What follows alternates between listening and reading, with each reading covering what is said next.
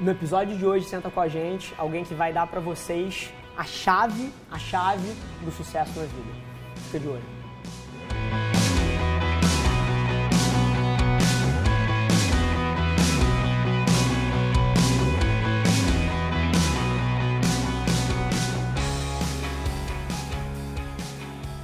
Fala, galera, e sejam bem-vindos ao episódio número 74 do Extraordinários, com a Tônia Casearim. Tônia, seja super bem-vinda. Obrigada pelo convite. Nada, prazer te ter aqui na agência. Assim, eu abri o programa com uma baita de uma promessa.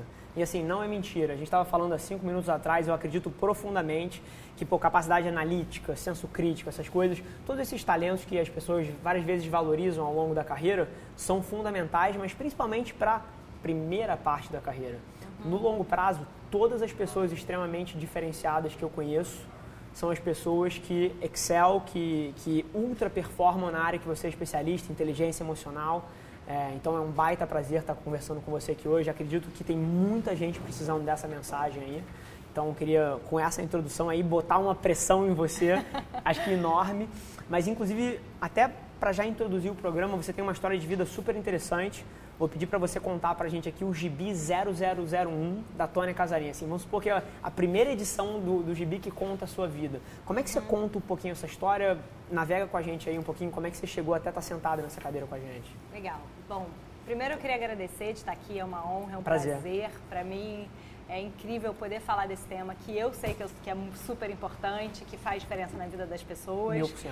Mas a gente precisa espalhar essa mensagem e ter certeza que a gente tem impacto maior e ajuda mais pessoas desenvolvendo inteligência emocional. E o Gibi 001, eu sou uma menina pequenininha de Petrópolis. Então, a capa desse gibi é rosa, é amarela, é azul? Como é que é? Eu acho que é azul, porque azul? Eu acho que...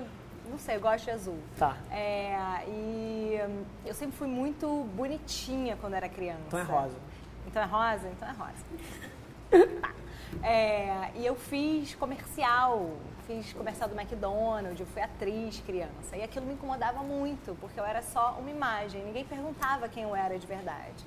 Isso, de certa forma, me incomodava. Sim. E eu sou de Petrópolis, que é uma cidade que agora já não é mais tão pequena, mas é uma cidade que fica mais ou menos 1 hora do Rio. E eu adorava estudar. E pra mim era muito sofrido eu ter que sair no meio da aula para decorar um texto e fazer um teste para um comercial. Eu odiava perder aula. De quantos anos a gente estava falando? Quantos anos você tinha nessa fase? Nessa época eu devia ter 4 ou 5 anos. Bacana. Então aqueles comerciais que todo mundo gosta de ver, de criança fofinha. Era isso. Era você. Eu fazia. Até se alguém achar o comercial da Tônia fazendo McDonald's... Não, assim... Procurem. Eu nunca achei. Meu pai gravou uma corrida de Fórmula 1 por cima. Então, ó, não é brincadeira, tá casado aqui, ó. 100 mangos, R$100, ó, tá na mesa. Quem achar o comercial da Tônia Casearim. Mas não pode não entregar os prints da semana, hein? Senão o gestor... Se você quiser vier buscar na agência aqui e entregar antes da galera aqui, tá valendo. Mas enfim, acabei com o tema do programa, mas tá aqui, ó, o dinheiro tá na mesa. Então já sabe que teremos a inserção do seu comercial aí, mas vamos lá. Tomara que vocês achem, porque eu não... Passei um tempo procurando e nunca mais vi. Show. Então, menino de Petrópolis, bonitinho, assim, estudava roteiro, já fazia comercial com 4, 5 anos. E aí? Só que eu me incomodava um pouco essa história de sair da escola. Eu sempre gostei muito de estudar e eu tinha que decorar um texto para vir para o Rio, para fazer o teste do comercial no Rio. E aí, quando eu tinha uns 7 anos, 8, eu falei pro meu pai que eu não queria mais uma planilha, fazer isso, porque eu gostava mesmo de estudar. Seu trabalho pode morrer, eu odiava perder aula. A empresa pode te chutar rapidamente o que agregou para você. O que você aprendeu? Muito cedo. A minha alfabetização foi super rápida e eu ajudava outras crianças a se alfabetizarem. Ajudava a professora a se alfabetizar, eu amava a escola. Que interessante.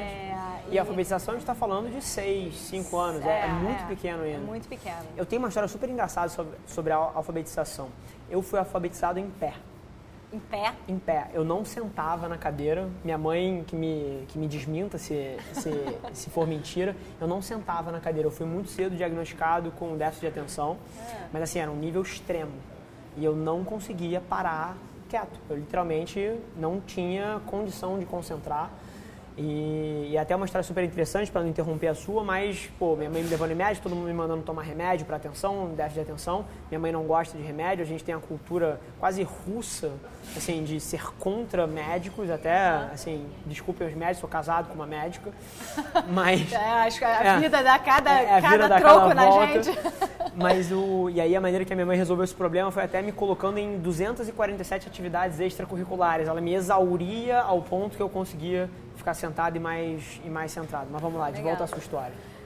E eu sempre gostei de estudar e tudo, e fui uma menina que ajudava outras colegas a estudar ou a aprender, a tirar dúvida. Eu dava aula para outras amigas dentro da sala. Já ganhava um dinheiro com aula particular? Não, cara, eu não cobrava aula particular, não. Era mais, né, a gente ia brincar, a gente ia dar aula e depois a gente brincava. Isso era, para mim, uma coisa que eu adorava fazer. Então, a escola, para mim, sempre foi um lugar muito especial, assim. Legal. Eu chegava, depois, um pouco mais velha, eu chegava na escola antes da escola abrir, de tanto que eu gostava. E ia embora, assim, fazia todas as minhas atividades, né, na escola. Eu tinha bolsa de estudos de 100%, eu não pagava a escola. E com 10 anos eu tive um irmão, Hugo Casearim, e ele estudava numa escola pública. E eu estudava na melhor escola da cidade. Isso pra mim foi extremamente impactante. Mas algum motivo específico pra isso? A minha família não tinha muita grana naquela época. Eu tinha bolsa de estudo na escola. Bacana. E meu irmão estudava numa escola pública porque era o que dava. Perfeito. E aí aquilo mexeu muito comigo, porque eu tinha uma contradição muito grande dentro da própria casa, né? Em tese, meus amigos iam pra Disney e os amigos do meu irmão não tinham o que comer. Sim. E aí, de certa forma, eu conversando com os meus pais, eu falei, olha, não faz sentido, eu não quero ficar nessa escola, eu quero poder ter uma certa igualdade com o meu irmão. E aí minha mãe ficou desesperada, pô, mas você tem bolsa, não sai da escola, né? Aquela coisa de, pô, deixa eu salvar pelo menos uma criança. Que interessante, mas você olha o nível de empatia tão cedo, né?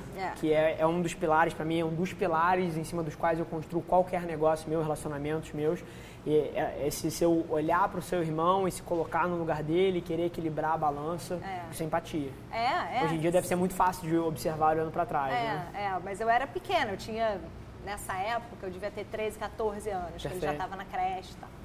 E aí, a gente, enquanto família, negociou algumas bolsas. Eu negociava com o meu coordenador de matemática, na verdade, que era da minha escola, que dava aula em outra escola. Ele conseguiu um desconto.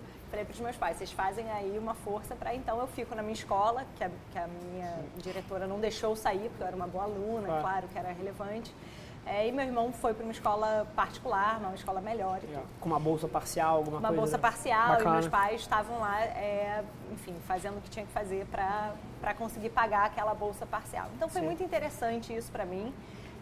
E eu ajudava muito os meus pais a criar o meu irmão, por eu ser 10 anos mais velha, né? Então eu já trocava fralda quando eu era pequena, buscava na escola, dava jantar, fazia dever de casa. Então a gente tem uma relação, né, que é uma relação até um pouco maternal nesse sentido. E aí eu ajudei, depois que eu vim morar no Rio com 17 anos. Bacana. Seus pais continuaram em Petrópolis. E eu passei com bolsa na PUC, eu passei para o IBMEC também, mas eles não me deram bolsa. Passei em terceiro lugar, mas eles não me deram bolsa. Mas tudo bem, fui para a PUC. E ganhei bolsa de 100%. Pra estudar o quê? Administração. Deixa eu te perguntar sobre essa decisão, porque eu acho que uma das...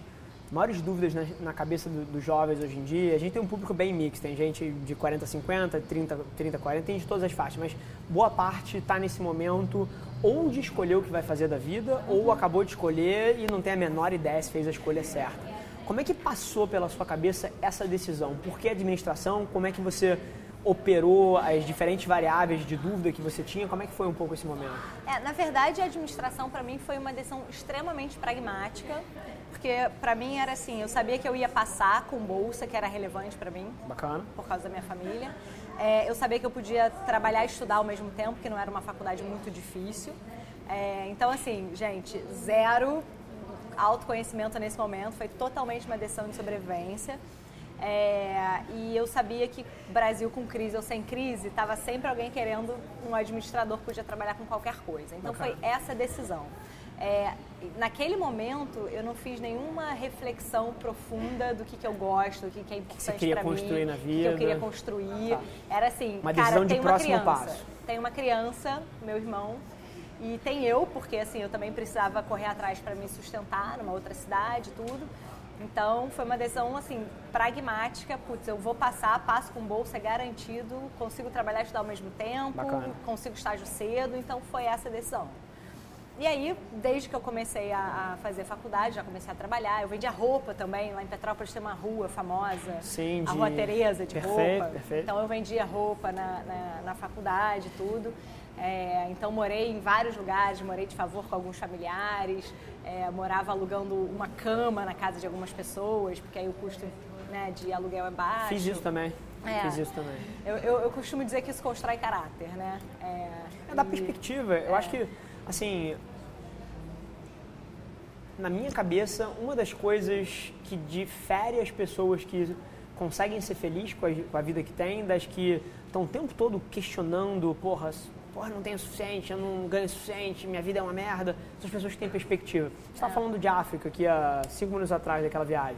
Assim, quando eu fui para Tanzânia, cara, me deu um choque de realidade. Assim, tudo que eu poderia potencialmente achar na minha vida que tinha de errado, cara, se eu tivesse a prepotência de achar que a minha vida era ruim, cara, hoje em dia eu sou incapaz, porque eu lembro do que eu vi lá, do que é de fato...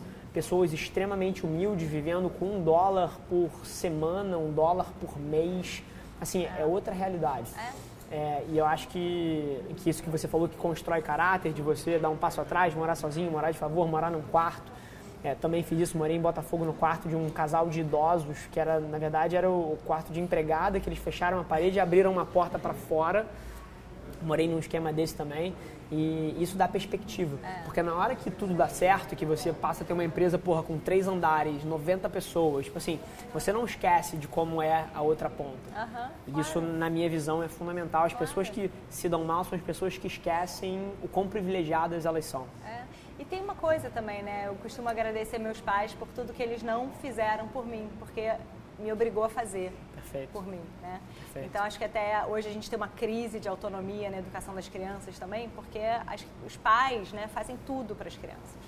Perfeito. E quando a gente faz tudo, a gente tira deles a oportunidade deles acharem a solução por eles mesmos, deles acharem o caminho deles, deles fazerem por eles mesmos. Perfeito. Então, eu falo muito isso com os meus pais, assim, eu agradeço por tudo que vocês também não fizeram por mim, porque eu tive que fazer. E eu acho que isso foi super relevante na minha vida. Geral, você sabe... Eu tenho mais pena do filho de um bilionário do que o filho de uma pessoa de classe média baixa que vive uma vida dura. Assim, a capacidade de impactar o mundo, não digo pelos relacionamentos, etc., mas assim, o fogo interno. Quando você não tem as coisas, por exemplo, eu cresci dos meus 0 aos meus 12, 13 anos, minha mãe morava na casa dos meus avós, eu morava com ela, os pais separados também, situação super humilde. Eu cresci vendo a minha mãe girar o extrato em torno do zero. Juro por Deus, assim, eu ia no banco com a minha mãe, fazer compra e tal, depois da escola, ela tirava o extrato, sempre girando em torno do zero. Às vezes tinha R$500, às vezes tinha menos R$500, às vezes tinha R$1.000, às vezes tinha menos R$1.000, às vezes tinha R$200, às vezes tinha menos R$100. Eu via a minha vida girando em torno do zero. E isso me incomodava.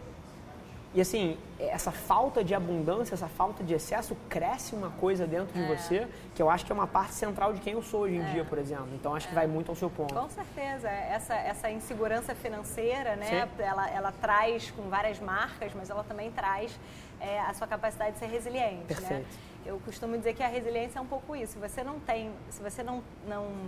pratica a resiliência, porque você nunca teve que praticar, você nunca teve que ser resiliente, né? É um músculo, né? Sim. Se você nunca teve dificuldade, nunca caiu, né? Como é que você vai ser resiliente? Então, sim, acho que isso é muito importante na educação, né, das crianças. E eu tive a oportunidade de fazer isso em vários momentos da minha vida. E acho que eu já na faculdade, para mim, foi uma época em que foi super difícil, mas eu já trabalhava, estudava, e eu tive uma carreira, trabalhei em banco, trabalhei em telecomunicações, trabalhei em consultoria, setor privado, setor público.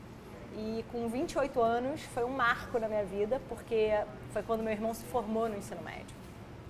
E de repente eu me via assim, caramba... Saiu um peso. Saiu um peso, mas veio um outro peso que você falou, como é que você escolhe a sua vida, né? Com 18 anos, que faculdade eu vou fazer? Pra mim só veio aos 28. Bacana. Falei, caramba, o que eu gosto de fazer? O que faz sentido pra mim? Eu não sabia, porque eu não tinha tido tempo de pensar. E que bom que eu não pensei, senão acho que eu ia ficar meio maluca. Sim, 18 anos é muito novo, você ainda não testou a vida.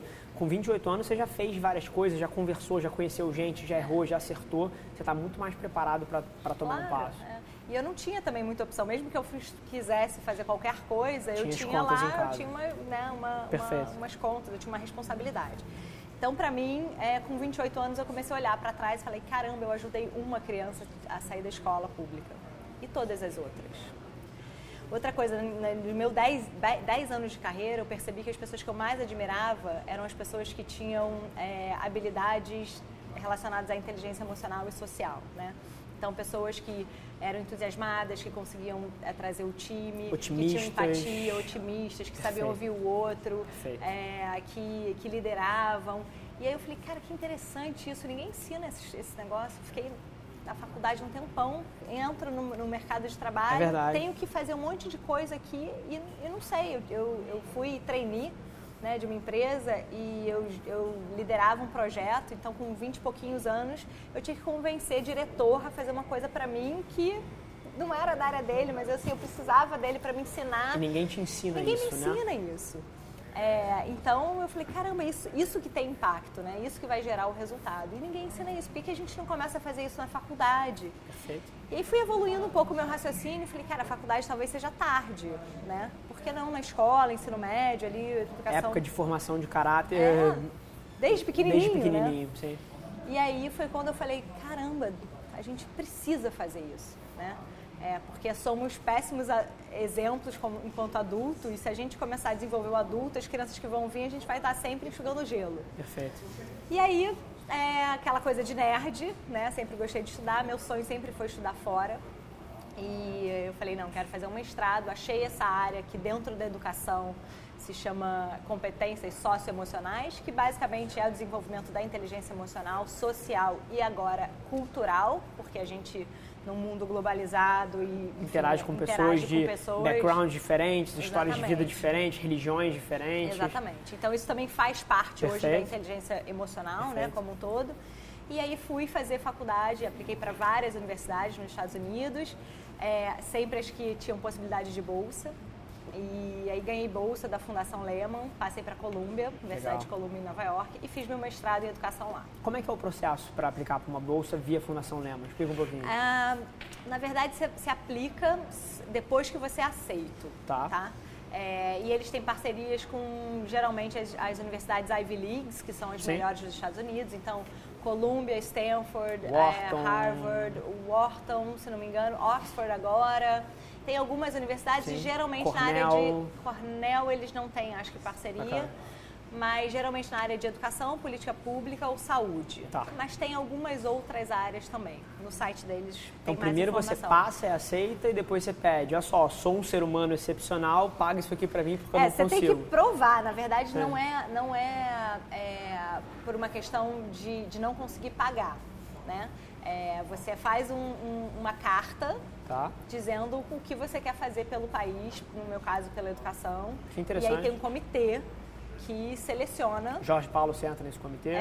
Não, é um comitê dentro das universidades que seleciona já brifados, né, pela fundação e tudo. Jorge Paulo, tive a honra de ter ele na minha formatura. Que legal. Não por minha causa, mas uma coincidência, o filho dele estava se formando na mesma formatura que eu fiz no mestrado, na mesma cerimônia o filho dele mais novo, acho que é o mais novo, estava se formando também.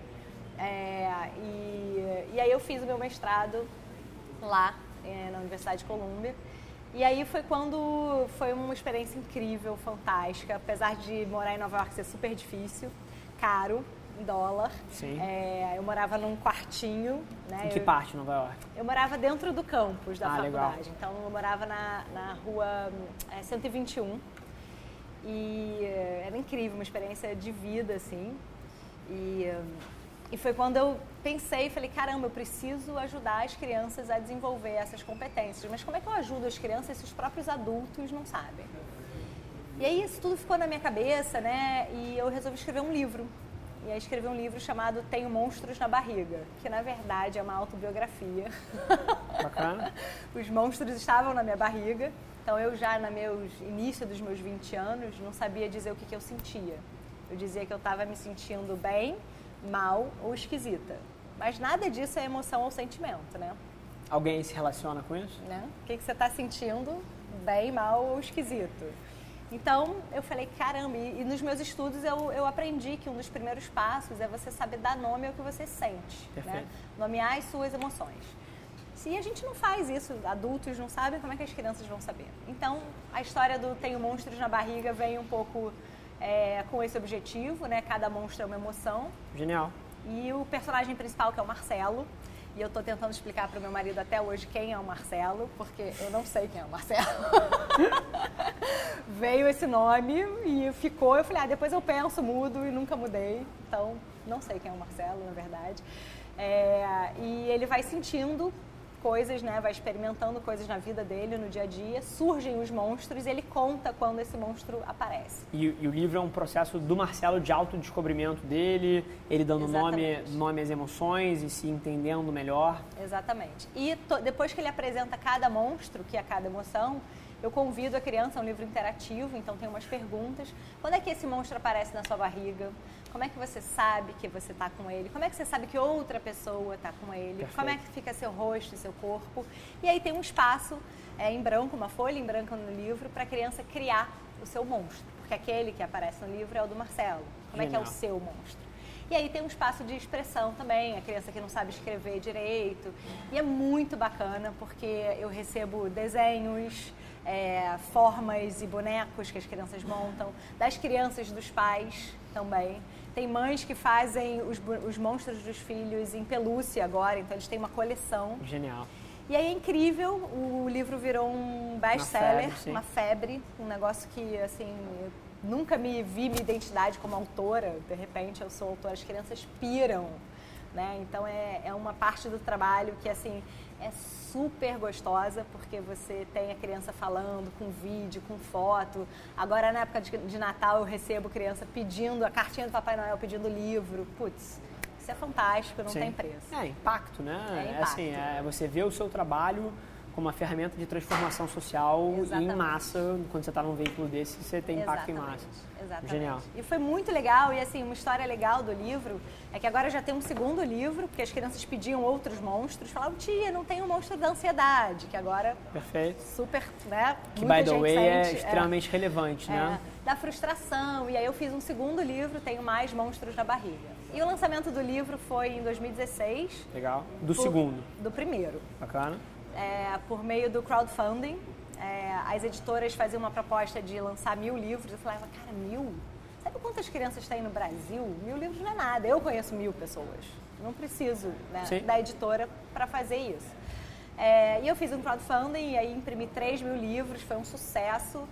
E aí continuei vendendo. As pessoas continuaram pedindo para comprar o livro via Facebook. Tônia, mas eu quero o livro. Eu falei, não, mas a campanha já acabou. E aí eu mesmo fiz um site horroroso, a pessoa queria comprar, ela queria muito comprar, porque ela não conseguia passar o cartão, o boleto era horrível, saía do Sim. ar, era o caos. Mas eu continuava vendendo. Tá no ar ainda esse site? Agora não, já agora tem já deu uma melhorada. Ainda você ainda vai me ajudar a melhorar. Ainda tá longe de Genial. Tá bom. Mas... Agora você vende a versão digital. Vendo a versão digital Perfeito. E a versão impressa porque... Você falou de crowdfunding, assim, é impressionante o tipo de coisa que a internet permitiu a gente fazer, né? Assim, se você volta 10 anos atrás e, pô, você tem uma mega de uma ideia, você tava refém a esses gatekeepers, a esse cara que fala assim, não, assim, 500 livros, não vejo potencial no seu projeto. Hoje em dia você deixa o mundo julgar se o seu projeto tem potencial ou não. Isso pra mim, assim... as pessoas reclamam, caramba, o Brasil tá uma merda, caramba, a economia tá ruim, caramba, o meu negócio tá indo mal. Bicho, a gente vive na época mais... Eu tava falando isso numa reunião hoje de manhã. A semana tá meio louco, tô dormindo meio pouco, não sei se foi ontem, se foi hoje, mas foi hoje de manhã. A gente vive na época mais meritocrática da história. Assim, não importa de que ponto de partida você saiu, se você nasceu, pô, em Petrópolis, numa família que não tinha muita condição, se você nasceu no Leblon, se você nasceu na Bahia, numa família de classe média, se você nasceu, pô, na favela. Assim, dependendo do ponto de partida que você nasceu, você vai demorar um pouco mais pra catch up, pra chegar num certo nível. Mas assim, Em 2018 para frente, você chega lá. Quem quer, chega. Porque você tem acesso à informação. Quanto de material gratuito você não tem na internet? Claro. Pô, blog post, artigo, material em PDF para você download de graça. Quanto de material eu não tenho? Quanto de material outras dezenas de milhares de pessoas têm por aí? Exatamente. Você quer aprender inglês hoje em dia? Você aprende no YouTube. Assim, o acesso à informação é restrito. E isso se traduz também nas oportunidades de negócio. Essa sua história do crowdfunding, de você bater numa editora e eles não te darem o apoio necessário, você ir para a internet, você ver o mundo te dar esse feedback, eu acho que encoraja mais Tônias a aparecerem aí, mais pessoas a tomarem essa iniciativa, e eu acho que isso não tem preço. Não, e é incrível, assim, ele continua, né? Hoje o meu livro, ele é vendido só na internet. Uma livraria me implorou para ter o livro. Legal. E ela tem, mas qual é a livraria? É a livraria da Travessa. Bacana. Tem o meu livro. Minha favorita, tomo muito café na Travessa. Eu adoro também. Mas assim, você acha, no meu site é mais barato do que na Travessa, by the way. Bacana. Então, ó, bota o link aí embaixo até depois, que eu acho que é um projeto super interessante. Bota o link na descrição do vídeo do YouTube. Se esqueceu, eu te mato. Assim, aqui é amor. É amor. Afeto. É afeto. E assim, foi muito... O negócio foi surpreendente. Eu tive que acabar resolvendo várias coisas do livro, de site, essas coisas, porque o livro virou uma febre. Eu fiz um TED falando um pouco de como é que você pode desenvolver a inteligência emocional das crianças em casa. Sim. Né, em que eu desenvolvi uma metodologia para os pais fazerem isso em casa, que na verdade é um acrônimo. E facilita, porque assim, a grande verdade é que eu estou traduzindo a ciência de maneira mais palpável, acionável. Exatamente. Perfeito. E mais fácil para o pai e a mãe entender, para as famílias entenderem, né? A ciência às vezes é um pouco assustadora. Tem muita coisa de pedagogia, neurociência, psicologia, sobre o desenvolvimento humano da criança. Então eu traduzo e fiz essa metodologia para facilitar os pais nisso, né? Genial. Então foi um pouco esse trabalho. E hoje, basicamente, eu trabalho também com escolas, desenhando currículo e fazendo formação de professor para que a gente comece a desenvolver isso em sala de aula. Que bacana. Então, ter os formadores de opinião dentro da sala de aula com as metodologias de criação de ferramentas de inteligência emocional. Exatamente. É isso? Então, eu desenho o currículo hoje, por exemplo, eu já fiz para algumas escolas particulares no Brasil.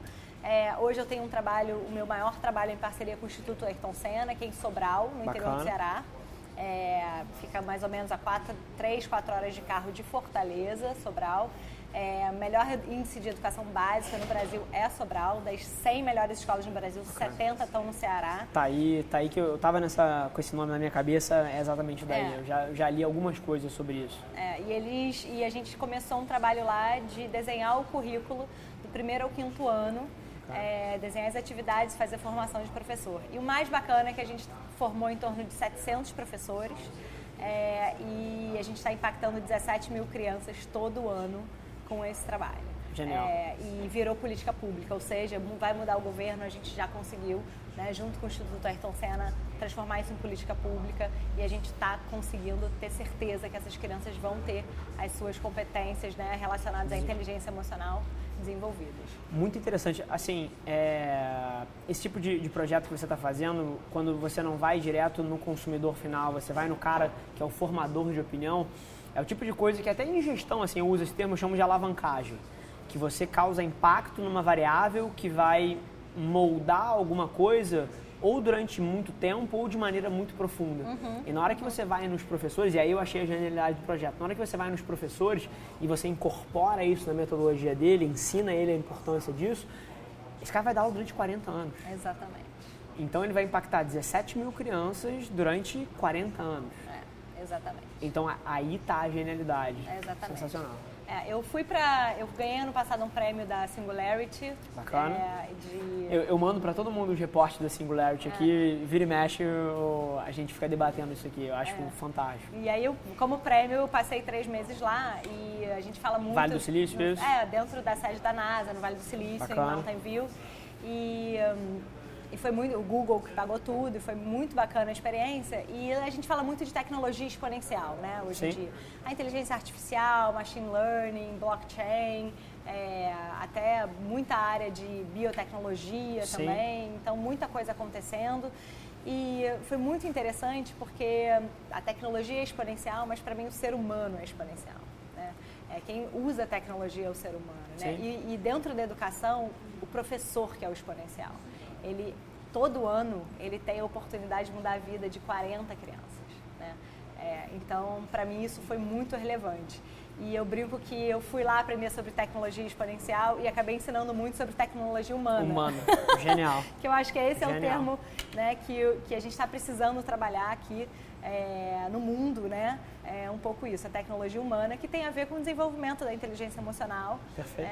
Para a gente ser melhores pessoas, melhores indivíduos, melhores profissionais, melhores cidadãos e construir uma melhor sociedade. Perfeito. Inclusive, quanto tempo a gente tem?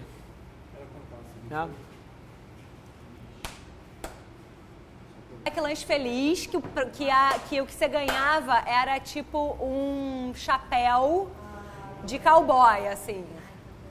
Eu comia batata frita. Vamos lá, galera. E fazia uma carinha assim. Ó, se é pra dar alguma motivação, ó. Cara, sério, vocês acharem, vai ser incrível. Ó o cheirinho. Depois eu conto os bastidores da batata frita pra vocês. Que medo, que medo. Ó, mas inclusive esse seu ponto é super interessante, porque assim, os temas que mais me interessam são justamente, assim, eu acredito que a agência de publicidade do futuro é uma interseção entre criatividade e tecnologia, assim. Uhum. AI, augmented reality, blockchain, isso tudo está se incorporando na maneira que os seres humanos se comportam e vivem. Inclusive a nossa tese da agência aqui é muito simples. É a tecnologia que molda a sociedade, que molda o que a gente tem que fazer como agência de publicidade. Então, essa parte de tecnologia é muito central aqui dentro. A gente tem um review semanal de tudo que tem de mais novo de tecnologia no mundo. Uhum. Mas num mundo onde só se fala de blockchain, de inteligência artificial, de deep learning, dessas tecnologias todas, a capacidade analítica e de processo, e de processamento de dados, e de fazer conta, isso está se tornando commodity. Claro. Você aperta um botão, cara, e tem um software que roda a sua contabilidade. Você não precisa ter uma equipe de contabilidade. Enfim, isso vai para todas as áreas. Então, o diferencial, na minha visão, do profissional do futuro é justamente os soft skills. Uhum. Capacidade de relacionamento, capacidade de se colocar no lugar do outro, capacidade de formar equipes, de gerenciar pessoas. E tudo isso passa por coisas que não estão sendo tão valorizadas num mundo onde só se fala de blockchain. Uhum. Então... isso é super interessante porque, assim, eu poderia fazer outro episódio aqui com vocês só para falar disso, mas, assim, o profissional do futuro é também aquele que vai ser meio que um portfólio, né? Ele vai fazer várias coisas ao mesmo tempo. Ele vai ter a oportunidade de fazer o que ele gosta, mas e se ele não sabe o que ele gosta? Se ele não tem autoconhecimento? Se ele não... né? Ele vai fazer o quê? Né? Então, tudo começa aí. Tudo começa aí, né? E interessante isso porque, assim, depois que eu fui para a Singularity, eu acabei, por causa do livro, que foi um best-seller, as pessoas acham que eu falo muito para criança, mas o meu grande foco é a inteligência emocional. Criança, jovem, adolescente, adulto, professor, pais. Ser humano. Ser humano. Então, eu tenho falado bastante para a empresa, faço coaching para autoexecutivo, sempre focado em inteligência emocional. E acabo, é bem interessante, porque geralmente eles têm filhos, né? E aí acaba tendo duas vertentes, uma profissional e uma vertente familiar. Também pessoal e familiar. Bacana. Porque o ambiente da casa também precisa disso. E que impacta, né? Assim, as pessoas que segregam trabalho e vida, assim, não sabem o que estão falando. A gente é um ser humano só, a gente não tem dois compartimentos, assim... Não. A pessoa que está aqui, ela é um profissional e ela é uma pessoa também. Não existe essa segmentação que em algum momento se criou. Exatamente. Então... Tem até gente que fala, eu faço coaching pessoal, eu faço coaching profissional. Eu falo, hã? Como é que você quebra o ser humano em dois? Hein? Como é que você divide, né? Não, para mim não existe isso. A gente é um só. Até porque as decisões que você toma no seu... pessoalmente impactam o seu lado profissional e vice-versa, né? E as coisas, né? A gente é um... E se um lado não tá bom, o outro cai. Se um lado tá bom, o outro potencializa. Exatamente. Sim, para mim é fundamental. Então, acho que nesse momento da tecnologia mudando, o mundo mudando e de uma velocidade enorme, a gente está num momento único de transformação do mundo e a gente tem que aprender rápido. O profissional do futuro precisa ter inteligência emocional. A gente tem crises, né? Muitas coisas estão melhorando, mas, por exemplo, crise de ansiedade, estresse e índices de suicídio têm aumentado, porque muitas pessoas não estão conseguindo ter a capacidade de ter a tranquilidade, né, e saber lidar com todas essas mudanças nessa velocidade toda. E deixa, então, eu, também te tem... deixa eu te fazer uma pergunta até para explorar esse tópico, assim, concordo 1000%. vejo os reflexos nos jovens, nas pessoas mais velhas, ansiosos, depressão tem sido uma variável que está crescendo bastante. O que você acha que causa a incapacidade das pessoas de passar por uma jornada de autoconhecimento? Qual é a barreira, assim? Por que para mim é tão claro quais são os meus monstros na barriga e eu opero isso e por isso eu tenho tanta velocidade, sou tão otimista, estou sempre feliz, e alguém que não consegue fazer isso? O que você acha que impede alguém do processo de autoconhecimento? Interessante essa pergunta, que eu estava discutindo recentemente. Estava começando a desenhar um produto para jovem e, na verdade, o jovem nunca sentiu a dor de que ele precisa disso, né? Se ele não sentiu a dor que ele precisa se conhecer, porque, na verdade, quem toma as decisões para ele são os pais dele. Perfeito. Ele nunca teve que tomar decisão sozinho. A própria vida é um trilho pré-moldado e ele, até os 18 anos, não tem que tomar uma decisão na vida. Perfeito. E aí, quando ele começa a ter que tomar a decisão, ele começa a falar, mas o que é importante para mim? O que eu valorizo? Quais são os meus valores? É só ali que ele começa a questionar. E ele começa a questionar. E muitas vezes é um pouco mais tarde, né? Eu conheço muitas jovens que tomam a decisão de fazer qualquer que seja carreira ou curso. Por dogma que os pais implicam. Pelos pais, ou pelos amigos, ou por medo, ou por qualquer coisa. Só que se você nunca trabalhou isso, você nunca sentiu essa dor de tomar a decisão sozinha e arcar com as consequências daquela decisão. Genial. Você não sentiu a dor de que o autoconhecimento é relevante para você. Genial. Então a gente começa a trabalhar mais no começo dos seus 20 e poucos anos, porque antes a dor não veio. A não ser que você tenha pais que te ajudem e que te incentivem nisso, mas dificilmente você tem jovens, né, adolescentes que tomam decisões por si só. Eu falei da autonomia aqui, né? Sim. Se você também não dá autonomia, como é que ele vai aprender a tomar a decisão que é importante para ele? Então, Perfeito. Você acaba tendo essa dor, acontece um pouco mais tarde na vida, né? Perfeito. E é muito engraçado, assim, várias das coisas que eu até falo sobre, e eu recebo perguntas direto, Rafa, como é que eu construo o autoconhecimento? Eu falo assim, bicho, não sei. Só sei que é massivamente importante e eu tenho pra caralho. É assim que eu respondo a pergunta. E é muito interessante sentar com alguém que tem um ferramental como você, porque eu começo a enxergar coisas que para mim são muito óbvias. Por exemplo, a importância da minha mãe na minha vida. Eu tinha 11 anos de idade, 11 anos, olha isso, eu tinha 11 anos de idade, eu jogava no Flamengo Federado, futebol, e o meu treino, quando eu mudei de categoria, passou da Gávea, eu morava em São Conrado, na casa dos meus avós, e passou da Gávea para o Grajaú, porque mudava da quadra de salão para campo. Uhum. E aí, no campo da Gávea, quem jogava era o time principal, eu jogava no Grajaú. Uhum. Então, eu estudava, nessa época eu estudava em Ipanema, e minha mãe falou, bom, assim, você não tem como fazer as duas coisas. O treino dessa nova categoria durava 6 horas, era meio período de treino, você tinha musculação, preparação física, treino técnico, cacete a 4, psicólogo, assim, era mega intenso, não tinha como estudar e jogar bola.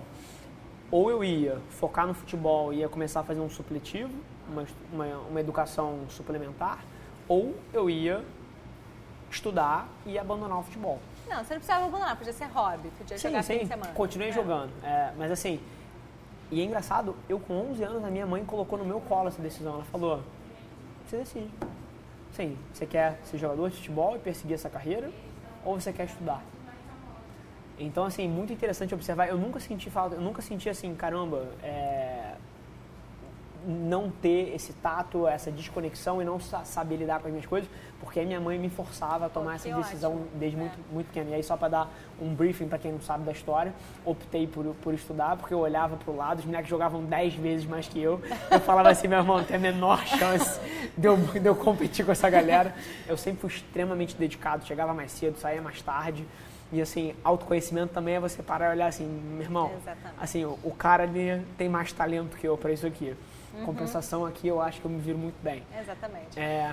Até agora a gente está montando uma jornada que eu chamo de mergulho, né? Um mergulho interno, com um ferramental para você saber quem você é, o que é importante para você, quais são os seus valores. E aí, assim, com todo o meu conhecimento, tudo que eu trouxe de Columbia, tudo que eu aprendi, tudo que eu trago um pouco da prática de coaching, da formação em inteligência emocional, social e cultural de Columbia, para fazer essa jornada mesmo, porque eu acho que a gente ir respondendo, se o Rafa não sabe dizer, que ele sabe que é importante pra caralho, mas não sabe como é que faz, eu sei como é que faz e posso te ajudar.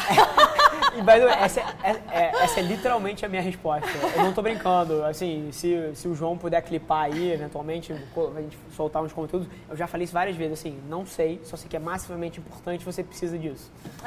Mas precisa, porque assim, você vai tomar decisão na sua vida. E você vai tomar a decisão que é importante para você, né? Sim. Para você se tornar um melhor indivíduo, um melhor cidadão, um melhor pai, um melhor amigo, né? Um melhor profissional, né? E contribuir para a sociedade. Perfeito. Então, se você não sabe o que é importante para você, o que é relevante para você, você precisa mergulhar internamente. Se você nunca mergulhou, você não teve essa oportunidade, está na hora de mergulhar. Porque... E é um trabalho de vida inteira, não acaba nunca. Então, fiz um curso com a Tônia e agora eu tenho autoconhecimento. Não. Você vai ter que continuar trabalhando isso para sempre. Porque as experiências na vida vão te mostrar aspectos diferentes, experiências diferentes, que você vai ter que lidar. Sim, você não foi casado antes, e aí de repente você tem que conviver com uma pessoa que é diferente de você o tempo todo. Você vai descobrir novas dinâmicas. Até aprender mais sobre você também nas relações, porque ela está sempre te dando, de certa forma, feedbacks, né? Perfeito. Então sabe você fala, caramba. Sabe quem me dá muito feedback? Quem? O mercado. Todo dia um botadão na cara. Exatamente. Mas até você tocou num ponto que eu acho sensacional, que é arcar com as consequências. Que não é só tomar as decisões, mas é aprender a viver com as consequências. Isso eu acho que é uma coisa que eu vejo muita gente paralisada nas decisões, porque elas não tomaram decisões ainda na vida dela e elas acham que é fim de mundo se der errado. Se tem uma coisa que eu aprendi, é que, cara, você vai tomar a decisão, número um, a sua decisão não importa tanto, o que importa é o que você faz depois que você decidiu. Assim, poucos caminhos são errados. Assim, errado é você não fazer o que tem que ser feito naquele caminho que você escolheu. Mas mesmo que não vá da maneira que você planeja, não é fatídico, não é... um ultimato, não é a sua última chance. Cara, já errei tanto, já fiz tanta merda, já saí, já iterei, já... E assim, pra mim, decisão hoje em dia, assim, foi, próximo. Porque você entende, depois de um tempo, que nada é definitivo. E na hora que você entende que é só um conjunto de coisas que você vai fazer pro resto da sua vida, você passa a não refletir demais sobre elas e você só vai. Isso é muito interessante que você tá falando, que eu costumo dizer que a gente tem duas certezas na vida. Uma que a gente vai morrer, a outra que a gente vai errar. Perfeito. Então, amigo, você vai errar, já erra e já lida com o erro, já conserta e continua indo, porque, assim, faz parte da vida, né? E acho que a gente tem uma cultura do erro também péssima, né? E eu acho que isso vem até da escola. Estigmatização, né? da nota ruim, resposta errada. Nota ruim, resposta errada. As crianças hoje têm medo de tirar dúvida na sala, né? Você não parecer tem burro. Parecer burro. Perfeito. Então, assim, e as empresas hoje, muitas me contratam para falar sobre o erro. Porque eu tenho que desmistificar o erro na cabeça de muita gente. E assim, se você não erra, você não inova, você não é curioso, você não busca um caminho diferente. Sim. E assim, você vai errar, né? Então eu gosto de dizer que a gente tem essas duas certezas na vida. A gente vai morrer e que a gente vai errar. Então, amigo, aprende a começar errando logo para poder lidar melhor com essa frustração, né? Senão você não avança, não inova, não melhora, não evolui. Perfeito. Genial, Tônia. Vamos... Vini, acabei com o sprint. O nego só vai fazer... vai procurar Natália vai me matar. Natália vai me matar. Cara, eu já procurei muito e não achei, então não é fácil. Cuidado que a galera que acha cada coisa, meu amigo. Vê como é que tá o Instagram. Só não acharam meus vídeos de crossfit ainda no YouTube. Os seus de crossfit? Você já achou? Vê se tá aumentando o seguidor. Você tá me marcando aí? Obrigada. Dando aula no YouTube. Vamos lá. Show. Só esperar o Filipão pra ele dar as perguntas pra ele. Oi? Não, isso aí não tem não. Esse aí não tem, não. É um TVT especial. Ah, tá, no karaokê. Show. João, tá rodando? Bom, genial. Vamos para as perguntas? Claro, vamos. O time separou 3 perguntas aí, vamos ver que bombas que a galera soltou pra gente responder. Filipão, solta a primeira pra gente. Vamos lá, primeira pergunta do Daniel Vanderlei. Pergunta o seguinte: qual o papel da inteligência emocional no sucesso de uma pessoa? Bacana. Acho que a gente já deu uma passada geral nisso aí, não quero viesar a tua resposta, mais uma vez, você é especialista no tema, queria deixar você atacar isso aí primeiro, depois eu acrescento aí meus 2 centavos. De tudo que você viu, e assim, eu acho que toda vez que alguém faz uma pergunta um pouco generalista dessa, queria que você tentasse trazer para a sua experiência pessoal as pessoas, assim, mais bem-sucedidas com quem você conviveu e que você falava assim, cacete, esse cara em soft skills é uma máquina de empatia, de relacionamento, de inteligência emocional. Como é que você vê um pouco isso na tua experiência pessoal? Tá. Bom, primeiro que assim, a inteligência emocional não é à toa que eu estudei isso, né? Na verdade, eu tinha uma grande dúvida que pensava, caramba, o que me fez ser persistente, perseguir meus objetivos, alcançar algumas metas, ainda que as situações não eram perfeitas. Perfeito. Né? E no fundo, eram competências relacionadas à inteligência emocional. Eu saber regular minhas emoções, eu saber entender o outro, saber mapear o ambiente, ler o ambiente, né? E não chegar rindo no enterro, por exemplo. Bacana. Né? Ou não chegar chorando numa festa de Natal. Empatia, né? Basicamente. Né? Né? Ter empatia, entender os outros. E eu acho que na minha experiência de 10 anos de mercado de trabalho, antes de ir para a educação, né, eu percebia muito isso nas lideranças. E algumas lideranças que nem eram lideranças formais, né? Perfeito. Então, as pessoas ali que eu falava, caramba, o que esse cara tem? E eu observava muito o ser humano. Hoje, eu sou casada com Carlos, meu marido, sou apaixonada por ele, e ele tem uma habilidade de comunicação, que assim, quando a gente senta para conversar, eu já falo, já me ferrei. Porque a capacidade dele de entender o outro, de usar a palavra do outro, se colocar no lugar do outro, saber usar a frase certa, tanto em e-mail quanto em reunião. Ele é comercial? Não, ele não é comercial. Foi empreendedor muitos anos do Esporte Interativo. Ah, bacana. Tá agora no Vale do Silício, trabalhando numa empresa de transmissão de conteúdo ao vivo. Saiu nessa operação com a Turner aí agora? Não, já tinha saído um pouco antes, trabalhou no Twitter, mídias sociais e conteúdo ao vivo. E, enfim, ele tem uma capacidade incrível de comunicação, assim, eu até quando vou conversar com ele eu já tenho que me preparar psicologicamente, porque eu sei que ele é muito bom, ele vai comunicar as ideias dele muito bem, e essa é uma parte que eu preciso trabalhar, então, vocês sabem, autoconhecimento, trabalho de vida inteira, é uma coisa que eu sei que eu preciso melhorar, né, e ser mais assertiva em algumas coisas que eu falo, usar melhores palavras, né, para ser mais específica no que eu quero dizer. Então, acho que assim, experiência no meu trabalho já mostrou isso. E eu fui estudar inteligência emocional justamente por isso. Caramba, nem todo mundo vai ter todas as oportunidades, mas o que a gente pode fazer para desenvolver, ainda que as oportunidades não sejam perfeitas, que o ambiente não seja perfeito, que as condições não sejam perfeitas, para a pessoa ter sucesso na vida. E aí tem estudos vários, né, do Prêmio Nobel de Economia, o James Heckman, por exemplo, teve no Brasil ano passado.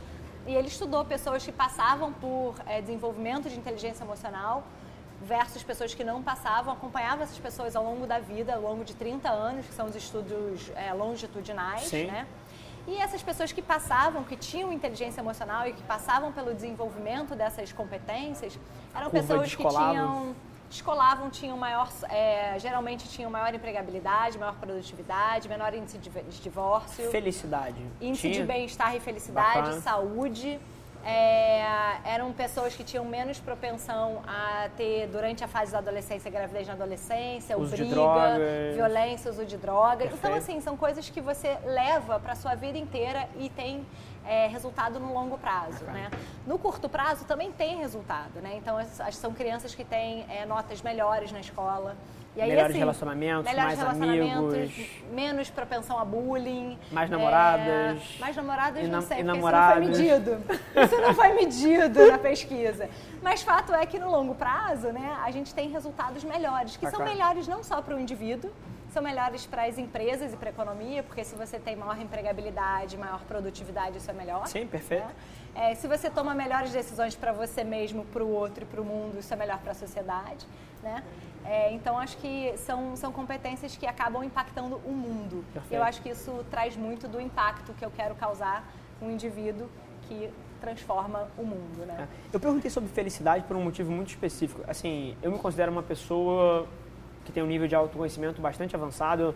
Eu não sou romântico com quem eu sou super conectado com os meus objetivos, com o que eu quero, assim, pra mim é tudo muito claro.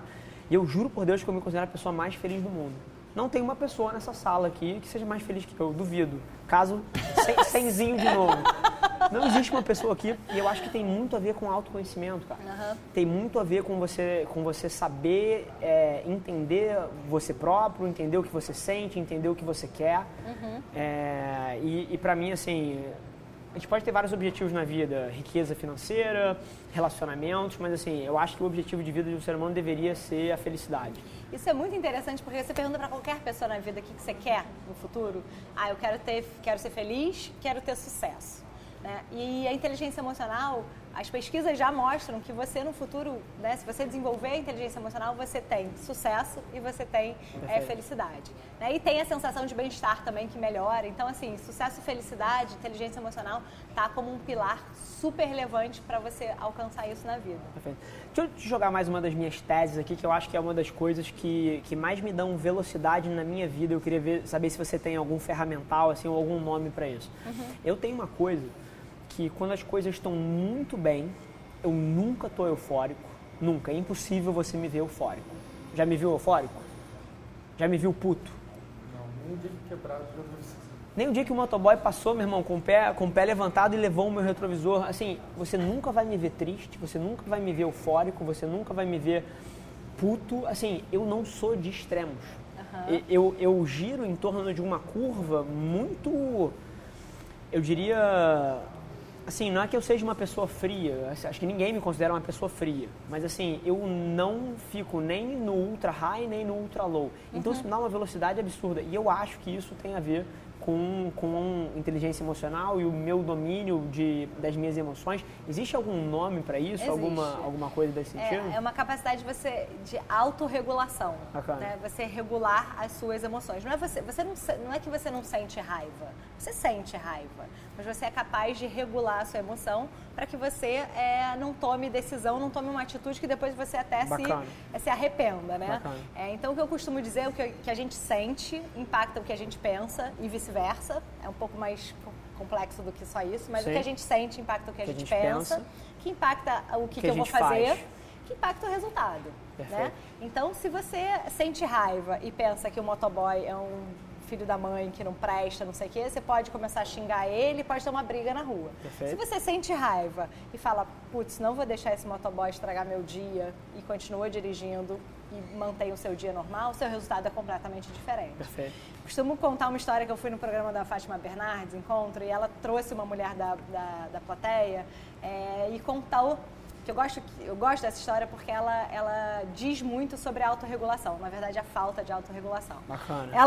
E aí é sempre importante a gente aprender com os exemplos e com os contra-exemplos também.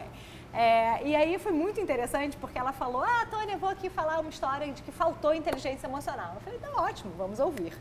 Aí a moça começou a contar que ela, no trabalho dela, já tinha falado pro chefe que odiava que ele falava com o dedo na cara dela. A gente falava assim com ela. Qual você acha que vai ser o futuro? Tipo eu nos stories. Tipo eu nos stories. Você, né? E ela falava, eu não aguento mais, já falei com o meu chefe que eu não quero que ele fale com o dedo na minha cara. Aí a Fátima Bernardes perguntou assim pra ela, e aí, então, o que aconteceu? E a próxima vez ele veio falar comigo, botou o dedo na minha cara, eu fui lá e quebrei o dedo dele. Alô, programa ao vivo, 6 milhões de pessoas naquele momento. Ela estava falando que a falta de inteligência emocional era dele. Não, dela, da pessoa. Tá, bacana. Aí, que susto. O que foi isso, na verdade? Não é que ela não sentiu raiva, ela continua sentindo raiva do chefe. Né? Mas em vez dela quebrar o dedo do chefe e eventualmente acabar sendo demitida, ela pode tomar uma decisão e pensar algo diferente do chefe para agir diferente e não ser demitida. Perfeito. Né? Então, isso que você está falando, que você não é nem de extremos, é autorregulação. Bacana. Né? Você consegue regular as emoções. Eu acho isso massivamente importante. E uma dica para isso, que a neurociência já provou, é você meditar. A meditação, ela ajuda a regular as emoções. Perfeito. Então, eu acho que eu consigo traçar um paralelo com a minha capacidade de autorregular. Eu sempre fui um pouco nesse ponto, mas ficou extremo desde que eu comecei a meditar, e aí faz uns 4 anos mais ou menos. E a meditação ajuda muito na regulação das emoções. Porque justamente a meditação, pelo menos o que eu pratico, que não é transcendental, é mindfulness, é justamente essa capacidade de reconhecer o pensamento quando ele chega, entender o que ele é e agir de acordo, né? Então faz todo sentido. Sabe o que é, fantástico também para evitar atitudes erradas? A funcionalidade de deletar a mensagem do WhatsApp depois que você manda. Exatamente. Juro por Deus, já me poupou tanto trabalho. Brincadeira. Mas na verdade, assim, você errou, né? Porque, assim, somos humanos, gente. Em algum momento você vai ser grosso com alguém sem querer, em algum momento você erra. Sim. Né? Então, deletar a mensagem é voltar atrás, pedir desculpa e deletar a mensagem. Né? A gente não vai errar todo dia na vida, então... Genial. Sensacional. Segunda pergunta pra gente, Filipão. A segunda pergunta do Newton Brito. Ele pergunta o seguinte: qual a importância da inteligência emocional e social para uma startup? Olha. Uau, interessante. Olha só, interessante. Você falou que você tem metido a mão, e aí eu vou dar meus 2 centavos aqui. Você falou que você tem metido a mão em coaching de liderança, em orientação de empreendedores, empresários, e assim, o que eu tento permear qualquer uma das minhas empresas é com inteligência emocional. Tem uma parte do nosso deck de cultura, depois a gente até... Acho que não está disponível na internet, não. Do nosso deck de cultura, que literalmente fala assim... Tem uma parte que orienta os gestores sobre como agir com as equipes e tal. E tem uma parte que eu escrevi, então a linguagem não é muito carinhosa. É assim, toda vez que, que uma pessoa do seu time cometer um erro estúpido, está literalmente escrito assim... Em vez de você julgar ele, pare e pergunte qual foi a falta de contexto que você deu para que causasse ele a errar aquilo. Uhum. Então, e assim, e o nosso deck é inteiro baseado, né, nessa coisa de se colocar no lugar do outro e de transparecer, e da maneira que você se relaciona. A gente tem uma cultura aqui de transparência radical, uhum. Onde, assim... Eu não aceito que as pessoas não falem as coisas que elas pensam para os outros e que resolvam os seus problemas. Então, assim, eu acho que isso cria essa inteligência emocional a nível organizacional. Isso dá velocidade, porque na hora que alguém não concorda, as pessoas aqui se sentem à vontade de falar, eu não acho. Uhum. E assim, cara, do estagiário, do Marlon ali, ele pode falar que não concorda, pro João, pro Felipe. Tem alguns que gostam de não concordar comigo um pouco mais, tipo o Dani. De birra. Tipo o Dani aqui, ó, tá vendo o Dani? Ele tá fingindo que tá concentrado lá. Porra, brother. Muita autorregulação, parabéns, Dani, tá ótimo, incrível, nota 10. Mas assim, é inteligência emocional a nível... corporativo, a nível organizacional. Como é que é um pouco a tua experiência disso e da importância disso num negócio? A minha opinião é que é massivo e que cultura molda o sucesso do negócio por longo prazo, e uma organização, uma companhia que é inteligente no seu todo, com soft skills, eu acho que tem uma chance massiva de ser mais bem-sucedido. Não, com certeza, assim, a pergunta traz o contexto da startup, que Sim. pode ser extremamente estressante e agoniante, cada dia matando um leão, Sim. né, e aquela energia toda, aquela velocidade toda que você precisa, e eu acho que é mega importante a gente ter também a liderança, né? As emoções são contagiosas, a Sim. inteligência emocional também. Sim. Se você chega aqui puto da vida, você contagia o ambiente, né? Tanto para o bem quanto para o mal. Sim. Então é super importante a gente desenvolver, a gente quanto líder, desenvolver essas competências para, como se a gente criasse esse ambiente, né? Esse ambiente de certa forma seguro, e que a gente já sabe o que a gente está esperando naquela cultura. Isso tem muito a ver com a cultura da empresa, né? Perfeito. Aí quem desenha a cultura é a liderança. E aí as pessoas que vão entrando, elas vão de certa forma construindo essa cultura junto, né? Então quando a gente fala, por exemplo, de startup, a gente está falando sim de time, de um monte de gente junto, que pensa diferente, que tem opiniões diferentes, que vai discordar. É importante a gente saber também que nem todo mundo vai concordar com o que a gente fala. Sim. A gente, enquanto líder, né, muitas vezes eu vejo muito isso, muitos líderes com dificuldade, né, de errar, de assumir que errou, de voltar atrás de uma decisão, de ouvir uma opinião diferente e decidir por uma coisa que é melhor para a empresa, mas que a ideia não foi dele. Então, eu acho que enquanto liderança, eu acho super importante desenvolver, porque você seta o espaço, o ambiente, que é aquela cultura em que aquelas pessoas vão entrar e que vão produzir resultado, né? E se a inteligência emocional está mais relacionada com produtividade e resultado do que o próprio QI, é isso que você precisa fazer. É o caminho. Perfeito. Genial. Filipão, terceira pergunta pra gente. terceira pergunta do Jones Mairi. Ele pergunta o seguinte: na visão de vocês, qual o papel dos pais no sucesso do profissional? Papel dos pais no sucesso do profissional? A gente já deu uma navegada nisso aí por alto, né? Eu acho que no primeiro momento ali a gente falou um pouquinho dos pais.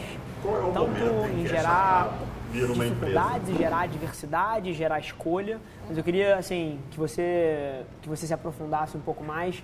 Imagino que você tenha um ferramental muito interessante para falar do papel específico dos pais, e imagino até que esse papel mude ao longo da trajetória da criança. Como é que você vê um pouquinho isso? Tá. Os pais são super relevantes, né? A família, de forma geral, qualquer que seja a constituição familiar. Você acha que é o mais relevante? Eu não sei se é o mais relevante, mas ele tem um impacto profundo, né? E ao longo da vida, ele tem um impacto profundo e relevante num período em que você mora com seus pais, em que você tem os seus pais como referência. Pensando que a gente vai viver mais de 100 anos em breve, talvez a importância, né, seja menor. Mas de 0 a 6 anos de idade, a criança faz de 700 a 1.000 conexões neurais por segundo. Sinapses, isso. Isso significa que é um período de atividade cerebral intensa em que ela está absorvendo muito. Então, o papel dos pais e da família como um todo é super relevante nesse momento. Geralmente, você está com os pais. Se você não tem pais, se você não tem essas pessoas, isso é muito prejudicial para a criança. Não só no curto prazo, como no longo prazo, né? Então, os pais são importantes para criar esse ambiente seguro em que a criança possa sentir medo, sentir alegria, dividir as dores delas, as agonias delas, ter suporte, mas ao mesmo tempo ter aquele lugar em que você também cria um pouco de diversidade para a criança se desenvolver e ter autonomia. Então, claro que é um equilíbrio. Eu costumo dizer que a educação não acontece só na escola. A educação acontece em casa também, né? Isso é super relevante. E a gente aprende nas relações, né? Então, se você pode ter até um pai, uma mãe, mas se essa pai, essa mãe não se conecta com você, não se relaciona, se não cria um ambiente seguro em casa para você chorar, para você, enquanto criança, dividir suas agonias, as suas dúvidas, né? Você não se sente seguro em mais outro lugar nenhum, né? Se em casa você não se sente. Perfeito. Então tem também uma sensação de pertencimento, né? Eu faço parte dessa família, essas pessoas são importantes. Você fala da sua mãe, e a sua mãe foi e deve ser ainda, né, uma pessoa da sua rede de suporte. Você deve recorrer a ela. Ela é um pilar na minha vida, em todos os sentidos. Então, assim, você carrega ela para sua vida, né? Tem gente que não tem essa relação com a mãe, mas não tem problema. Você pode escolher outras pessoas e nomear outras pessoas que são importantes e que fizeram você crescer, e que te ajudam, que são seu suporte. Você pode chorar, pode recorrer quando você quiser. Então, o ser humano tem essa capacidade, essa necessidade de sentir que pertence a uma família. Então, por isso que os pais são importantes, né? A sensação de pertencimento e de se sentir seguro também. A segurança é super relevante. E isso geralmente acontece dentro de casa, né? As pessoas que não têm isso, elas buscam em outros lugares, com uma família mais distante, ou dentro da escola, ou mais tarde no trabalho. Sim. Ou qual é, né? Mas essas duas necessidades do ser humano, geralmente... Segurança e pertencimento. Segurança e pertencimento são duas necessidades que geralmente os pais dão para as crianças, né? Então, isso impacta não só o desenvolvimento da criança, né, na fase da infância, mas na adolescência e no sucesso na carreira também. Porque a base, né, como eu falei, de 0 a 6 anos de idade, você tem uma base ali, e aí isso perpetua e tem impacto no longo prazo na vida daquele indivíduo, né? Genial. E é super interessante você falar isso, porque, assim, olhando para trás... É muito claro para mim o papel da minha mãe. A minha mãe fez um equilíbrio genial na minha educação. Era uma mistura de ego e humildade, assim. Eu literalmente achava que eu vivia num fantástico mundo do Bob. A minha mãe fazia tudo que eu conquistava parecer fantástico. Então, construía autoestima, construía assim, autoconfiança em mim, no que quer que eu queria fazer.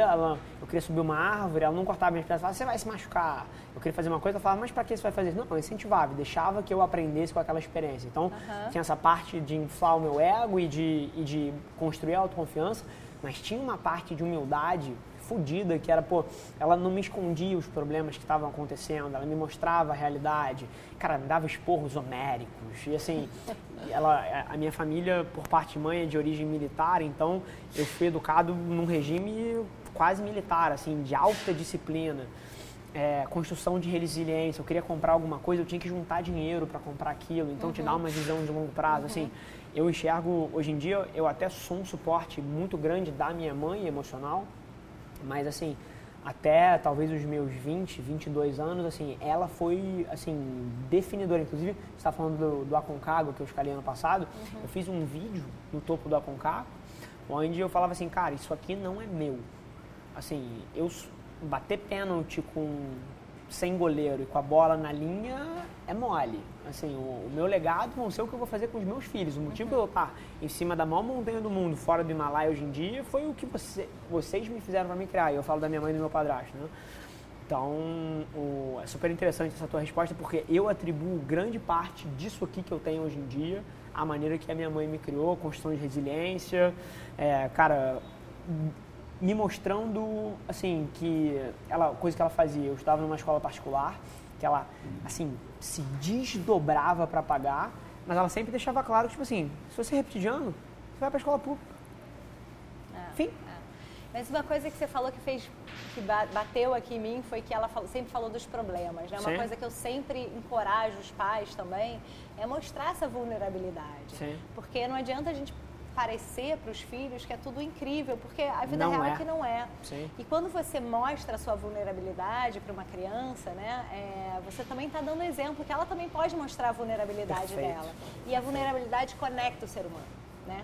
Isso aproxima a relação. Você já esteve próximo de alguém que sempre foi fortão e que nunca mostrou que tem problema, que é sempre o fodão e tal? Não, quando essa pessoa baixa a guarda, você se aproxima. Perfeito. Ela conta a história de vida dela e aí você conecta. Perfeito. Então a vulnerabilidade é super relevante. E eu costumo dizer, né, que você tem que ser mega corajoso para mostrar muito mais. O seu lado mais vulnerável. É muito mais covarde você não falar das suas experiências podres. Do que você se colocar. Inclusive, falando em um assunto que a gente não debateu, estratégia de social media para construção de audiência, se você está interessado em crescer audiência, seja vulnerável. Cara, na hora que você começa a falar de coisas mais íntimas e mostrar que a sua vida não é tão perfeita, o nível que as pessoas se conectam... Juro por Deus, se eu pego meu celular e faço assim, fechei um deal de 2 milhões de reais, assim, 0 comentários. Se eu falo assim, caralho, meu dia foi um cu. Assim, cara, deu tudo errado. Caramba, assim, eu vou receber 147 mensagens. Porque conecta. Sim. É a tecnologia humana. Sim. É isso. Sim. É. E eu acho que isso a gente tem uma dificuldade, muitas vezes, de ser vulnerável. Perfeito. Né? Então, eu encorajo muito os pais a serem vulneráveis dentro de casa e setar o exemplo para as crianças, né? Você é o exemplo, então deixa a sua criança também ser vulnerável para ela trazer os problemas que ela tem para dentro daquela casa. Perfeito. Isso é super relevante, isso vai ajudar a conectar vocês e fortalecer vocês enquanto família, né? Perfeito. E essa relação vai se construir ao longo do tempo. Mas maravilha. Tônia, assim, sensacional o papo. Acho que esse tema é um tema que já tem uma relevância grande, mas eu acho que se a gente fosse parar até aqui dentro para perguntar, e a gente ia ver o nível de ignorância formal das pessoas no tema. Pessoal, eu sei que é importante, mas assim, bacana. O que você tem de ferramental para usar isso para você? Então, mas é uma coisa que eu tenho certeza, principalmente à medida que a tecnologia avança e várias das habilidades analíticas vão se tornando commodities, isso vai ser uma coisa que vai ser cada vez mais relevante. Então, agradeço demais pelo papo. Imagina, e obrigada a você. Te fazer a última pergunta, a pergunta que a gente faz para todo mundo que senta nessa cadeira aqui. O nome do programa é Extraordinários. E é interessante porque cada pessoa que senta aqui tem uma definição diferente dessa palavra.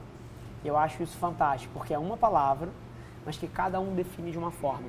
Então, eu queria te fazer a pergunta para você, o que é ser extraordinários? E de verdade, assim, eu tenho uma definição, eu já vi pessoas falarem aqui definições das mais variadas possíveis e não existe definição errada, porque acho que cada um define o que é uma vida extraordinária, o que é um ser humano extraordinário de uma maneira única. Então, eu queria saber do teu ponto de vista o que essa palavra aí significa, o que é uma pessoa que é extraordinária. Para mim, a pessoa que é extraordinária é aquela que tem coragem de ser quem ela é. Então, isso para mim... às vezes é muito difícil a gente ser massivamente difícil quem a gente é, de Sim. fato, ser autêntico, né? Se conhecer e assumir quem a gente é com os nossos podres e os nossos diamantes, os nossos lados, Sim. né? Então, para mim, extraordinário é quem tem coragem de assumir quem é. Genial, perfeito, concordo em gênero, número e grau. Eu acho que numa sociedade onde a gente está cada vez mais pressionado por mídia, por formador de opinião, por que eventualmente você não tem maturidade para digerir o que ele está falando, porque está todo mundo exposto. By the way, não acho tecnologia um mal, não, mas eu acho que é uma batalha diária a gente conseguir construir a nossa história de uma maneira autêntica, então acho que a sua definição é perfeita. Legal, que bom. E, inclusive, tirar um momento para te agradecer pela pessoa que você é, pela trajetória que você escolheu para a sua vida, que passa por transformar o mundo que a gente vive, deixar uma mensagem positiva e causar ripples aí enquanto você estiver na tua jornada e depois dela, tenho certeza que o impacto vai estar feito e vai estar sendo propagado. Então, te agradecer pessoalmente também pela pessoa que você é, pelos projetos que você toca, que, assim, são massivamente importantes para o futuro do Brasil. Legal, obrigada. Para mim, eu agradeço a você a oportunidade de falar, de dar um espaço para a gente falar desse tema que para mim é tão Perfeito. Relevante, mas eu tenho meu viés aqui, né? E tomara que a gente possa trabalhar mais junto para a gente alcançar mais gente, impactar mais gente e desenvolver mais crianças para a gente construir um país melhor e um mundo melhor também. Perfeito. Legal. Deixa eu te fazer uma pergunta. Qual é a mídia, qual é a plataforma que você é mais ativa, onde você tem engajado mais com o pessoal? Instagram. Pergunta de prova. Eu vi uns stories aí essa semana, né? Eu sou péssima. Que péssimo o quê? Ninguém é péssimo. Ajudar, assim, não tem como ser péssimo um story. Não tem. É uma mídia que aceita tudo. Aceita tudo. Aceita você filmando o seu pé andando. Aceita você acordado, pô, com a cara amassada, igual eu faço. Aceita você, pô, bonito, pronto pra uma festa. Aceita tudo. Story aceita tudo. Aceita áudio ruim, aceita... Aceita tudo. Aceita vídeo, até eu falando. Para com isso. Mas imagino que o Instagram seja uma plataforma... O Instagram é uma plataforma um pouco nova, né? O Facebook, enfim, acaba que eu não posto muito, não interage, mas LinkedIn também eu uso muito. Perfeito. Cada um para um público diferente, Perfeito. Como eu falo com criança, pais, professores e altos executivos. As minhas plataformas eu falo, né? Maravilha. De forma diferente. E as pessoas no Instagram me procuram mais para entender um pouco mais sobre inteligência emocional, enfim, saber o que eu estou fazendo, onde eu estou viajando, enfim, Maravilha. Acho que é um pouco isso. O seu livro, as pessoas conseguem acesso no seu site, né? No site. Fechado. Então, ó, recado para vocês, João, sobe o handle dela de LinkedIn, sobe o handle de Instagram e sobe o site dela aí também, com o motionzinho. Deixa também na descrição os links para todas as redes delas, o link para onde as pessoas podem encontrar o Monstro na Barriga, o Mais Monstro na Barriga. Mais uma vez, te agradecer de verdade pela participação. Prazer. Quero conhecer a sua mãe. Todo mundo quer. Todo mundo quer. Cadê ela? Todo mundo quer. Mas eu te garanto que ela gostaria de trocar uma ideia com você também. Legal, então bacana. A gente agita esse encontro aí. Ótimo. Com certeza. Ótimo. Então é isso, galera. Assim, papo nota 1000. Sigam a Tônia nas redes dela. Tenho certeza que tem uma tonelada de conteúdo. O seu blog é muito legal também. Dei uma lida em alguns artigos. Então segue a Tônia em todas as redes sociais. Se você está ouvindo isso aqui, seja no YouTube, seja no Spotify, onde quer que seja, tira um print, posta, me marca a Tônia. Eu vou responder, como vocês sabem, eu respondo todos os DMs aí. Não deixa de fazer isso para eu saber que você está ouvindo. Eu também respondo todos. Então, ó, vai tomar 2 respostas. Então, assim, não tem desculpa. É porque o pessoal é meio magoado com esse tema, que as pessoas não respondem. Assim, isso é uma das coisas que mais me fascina, porque, cara, a pessoa investiu o tempo dela para te deixar um comentário, e a cada comentário, assim, profundo, quando você tem um conteúdo mais elaborado, e, cara, nego ignora. Cara, eu respondo cada um dos comentários, e agora vocês sabem que a Tônia vai responder também. Então, tira um print agora do teu celular, tira uma foto, se você tá vendo isso aqui na sua TV em casa, marca a gente vai responder todo mundo. Um prazer estar com vocês aqui, espero que vocês tenham levado valor, se aprofundem nesse tema. Vocês não, para todo o pragmatismo que eu tenho sobre negócios, sobre business, saibam que esse é um tema que eu passo uma porção massiva do meu dia refletindo. Então, se você quer ser bem-sucedido, você deveria também. E a gente se vê no próximo episódio extraordinário. Obrigado, Tônia. Obrigada a você. Galera, por hoje é só, mas você não tem ideia de quanto eu aprecio você ter investido o seu tempo aqui comigo. Muito obrigado. E lembre-se, se alguma coisa nesse conteúdo ressoou com você, ou se você acha que alguém que você conhece pode se beneficiar desse conteúdo, divide com ela. E não se esquece de seguir as nossas páginas no Instagram e no Facebook para ter acesso a conteúdos exclusivos diariamente. E eu te proponho um desafio. Vamos colocar esse podcast no top 100 do Brasil? É só ranquear a gente com 5 estrelas que a gente vai estar um passo mais perto desse sonho.